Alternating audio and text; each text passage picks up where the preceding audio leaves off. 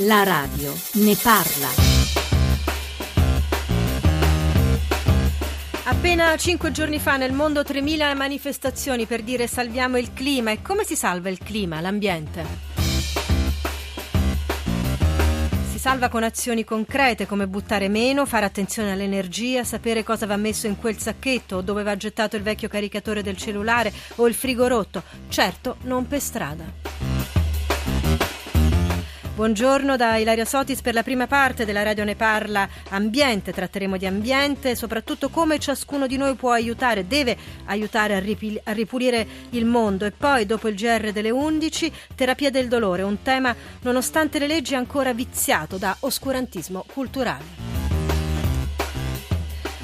Dunque, partiamo come spesso facciamo per questa prima parte della nostra trasmissione da notizie di cronaca, notizie che rischiano di rimanere sullo sfondo, piccole, no? Così sembrerebbe, ma poi ovviamente piccole non sono. Fiumicino, per cui nei pressi di Roma, ieri Passo Scuro, una zona meravigliosa di macchia mediterranea, hanno scoperto l'ennesima discarica abusiva, ormai si chiamano così, ma chissà se, sono, se meritano questo termine, ovvero sia un cumulo di frigoriferi abbandonati, bottiglie di vetro rotte, barattoli, bidone, insomma una cosa che naturalmente le conseguenze resteranno. E poi un'altra notizia, eh, questa volta siamo vicino a Napoli, nell'ex cava del Vesuvio eh, è stata sequestrata questa ex cava era una cava appunto chiusa ormai da 30 anni. La prossima settimana la Procura ha detto inizieranno le perforazioni per vedere che tipo di rifiuti ci sono, sono stati nascosti lì dentro. Sicuramente si tratta di rifiuti pericolosi. Ancora dal Molise questa volta. Eh, il Molise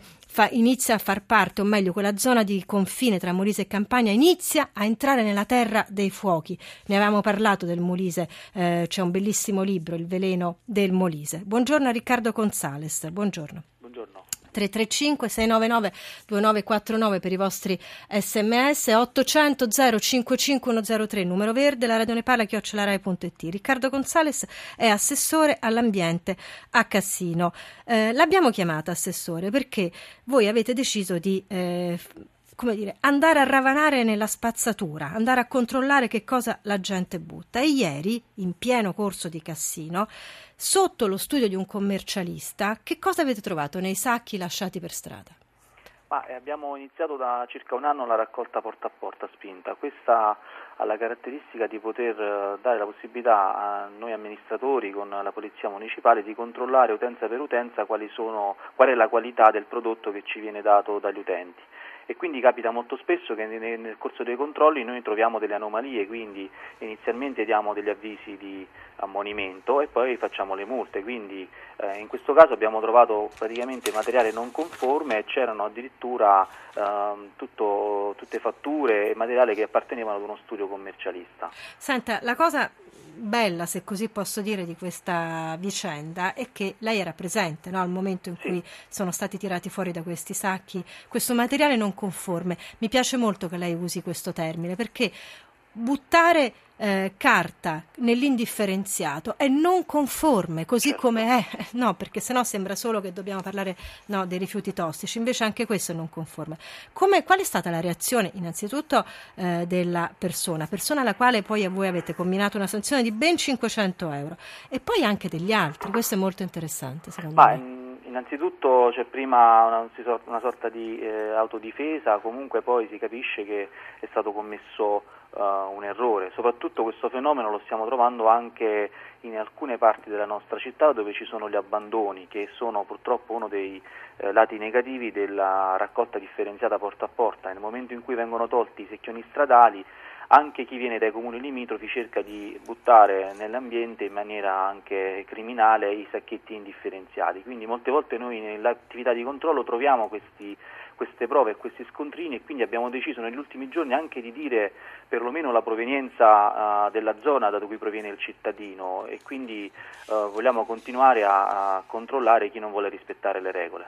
335 699 2949 per gli sms, dicevo 800 055103, il numero verde funziona perfettamente, gli sms fanno qualche bizza ma cominciano a, ad arrivare. Stefano Ciafani, buongiorno. Sì, buongiorno a voi. Vicepresidente di Legambiente, in questi giorni, da oggi fino a domenica, Legambiente fa la sua ventesima edizione di Puliamo il Mondo, un'iniziativa eh, davvero magnifica. Basti pensare che eh, solo di studenti, se ho capito bene Ciafani, l'anno scorso hanno partecipato, parteciperanno oggi, 300.000 studenti. È come se tutta Catania, no? oppure Andria, Piacenza e Ancona si fossero messe tutte a ripulire. Intanto che cosa pulite? Che cosa pulisce questo piccolo esercito? Che cosa trovate di più o di meno rispetto agli altri anni? Grazie ai nostri circoli, ai nostri volontari, grazie ai cittadini che partecipano alle nostre iniziative, eh, ne prevediamo quasi 4.000 in questo fine settimana, andiamo a tirar via dalle strade, dai vicoli, dalle campagne, dalle strade di periferia quei rifiuti che sono stati quelli insomma, di, tendenzialmente di provenienza urbana, quindi rifiuti domestici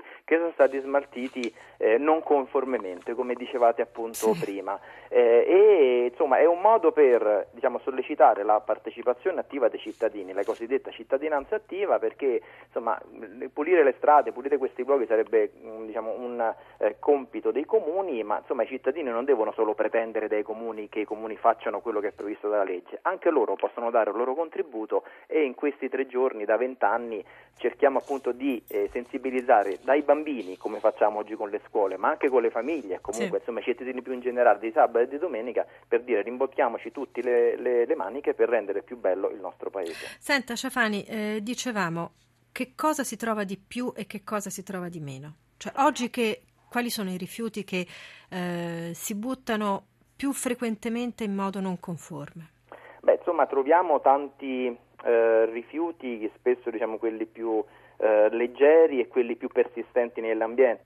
Le plastiche continuano ad essere un rifiuto che troviamo molto molto presente in queste discariche, micro discariche abusive che andiamo a pulire. Dopodiché ci sono anche rifiuti un po' più ingombranti, un po' più pesanti, gli elettrodomestici smessi, eh, fino ad arrivare ad alcune situazioni estreme. Insomma, abbiamo fa- organizzato nel passato, lo organizziamo anche in questo weekend, pulizia ad esempio di grotte, eh, pulizia di luoghi eh, diciamo, dove si possono fare anche delle escursioni da parte di, insomma, di, di speleologi. Grazie ad alcuni eh, gruppi speleologi siamo, siamo riusciti a, a pulire anche alcune grotte dove c'erano stati smaltiti anche addirittura delle automobili automobili. Quindi insomma. Cioè diciamo, uno ha portato un'automobile in una grotta? Eh, insomma, sì, diciamo, so, ne abbiamo veramente viste di tutti i colori in questi vent'anni. Allora, ovviamente verrebbe da pensare che è sostanzialmente la pigrizia quella che spinge una persona a buttare il frigorifero sulle dune di Passo Scuro o, di portare, eh, o a portare un'automobile in una grotta. In realtà non credo che sia solo questo, no?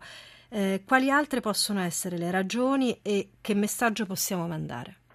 Innanzitutto c'è eh, da parte di quelli, diciamo, lasciando da parte i profili criminali diciamo, sui rifiuti quelli più pericolosi, diciamo, c'è ancora purtroppo una ehm, scarsa eh, sensibilità ambientale in una fascia della popolazione diciamo, su cui bisogna lavorare per aumentare la sensibilità ambientale, dall'altra parte a volte c'è una scarsa informazione su quello che si potrebbe fare con i propri rifiuti rispettando non solo la legge ma facendolo tra virgolette anche comodamente a casa. Esattamente. Tanti comuni organizzano la raccolta ad esempio degli elettrodomestici dismessi, dei mobili, dei rifiuti ingombranti più in generale facendo addirittura una raccolta domiciliare alcuni, spesso anche gratuita.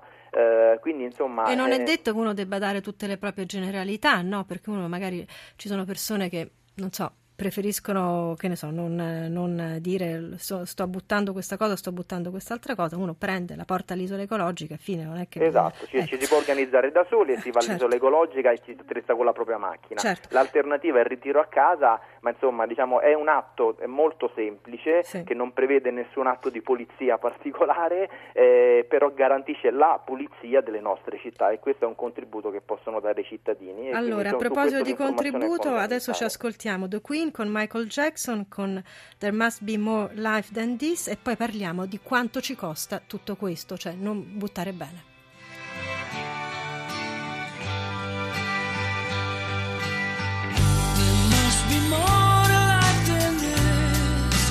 Allora, Antonio in diretta da Isernia, buongiorno, che cosa vuole che passi come messaggio Antonio? Buongiorno, buongiorno a lei e a tutti i suoi ospiti. Niente, io direi magari di non dire più, mm, di usare questo termine di scariche abusive. Sono perché... d'accordo, ma spieghi perché secondo lei non va eh, più no, detto? Per, perché quando eh, le autorità o chi dir si voglia loro che vedono magari più di un camion, camion che scaricano in determinate zone, io penso che uno deve fare i controlli. È giusto. E, e, e appunto per questo dico vedere determinati mezzi che vanno a scaricare sempre là e poi dopo di due o tre anni magari dire scariche abusive mi sembra un è giusto questo Antonio grazie eh, quello che diceva anche l'assessore di Cassino ci vuole il controllo costante e tutela dell'ambiente e poi un ascoltatore dice nonostante la raccolta di furti differenziati le tariffe sono salite a un livello insostenibile ci potrebbe essere un incentivo Ciafani telegraficamente c'è un incentivo allora quando si fa la raccolta differenziata in un comune il comune diciamo eh, eh, ha dei soldi da parte del Consorzio Nazionale Imballaggi. No? Per una tonnellata di plastica si può guadagnare fino a 350 euro, per una tonnellata di alluminio fino a 550 euro. Eh, questo diciamo, guadagno per il comune non necessariamente finisce nel, diciamo, nella, nelle, ne, nei bilanci delle famiglie. Per fare questo e per rispondere alla domanda del cittadino sì. bisogna far pagare le famiglie con la tariffa puntuale più rifiuti produce una famiglia, più deve pagare. Ma Questa famiglia... è la soluzione indicata da Lega Ambiente. Ora c'è il GR1, noi torniamo dopo, parleremo di terapia del dolore. Grazie.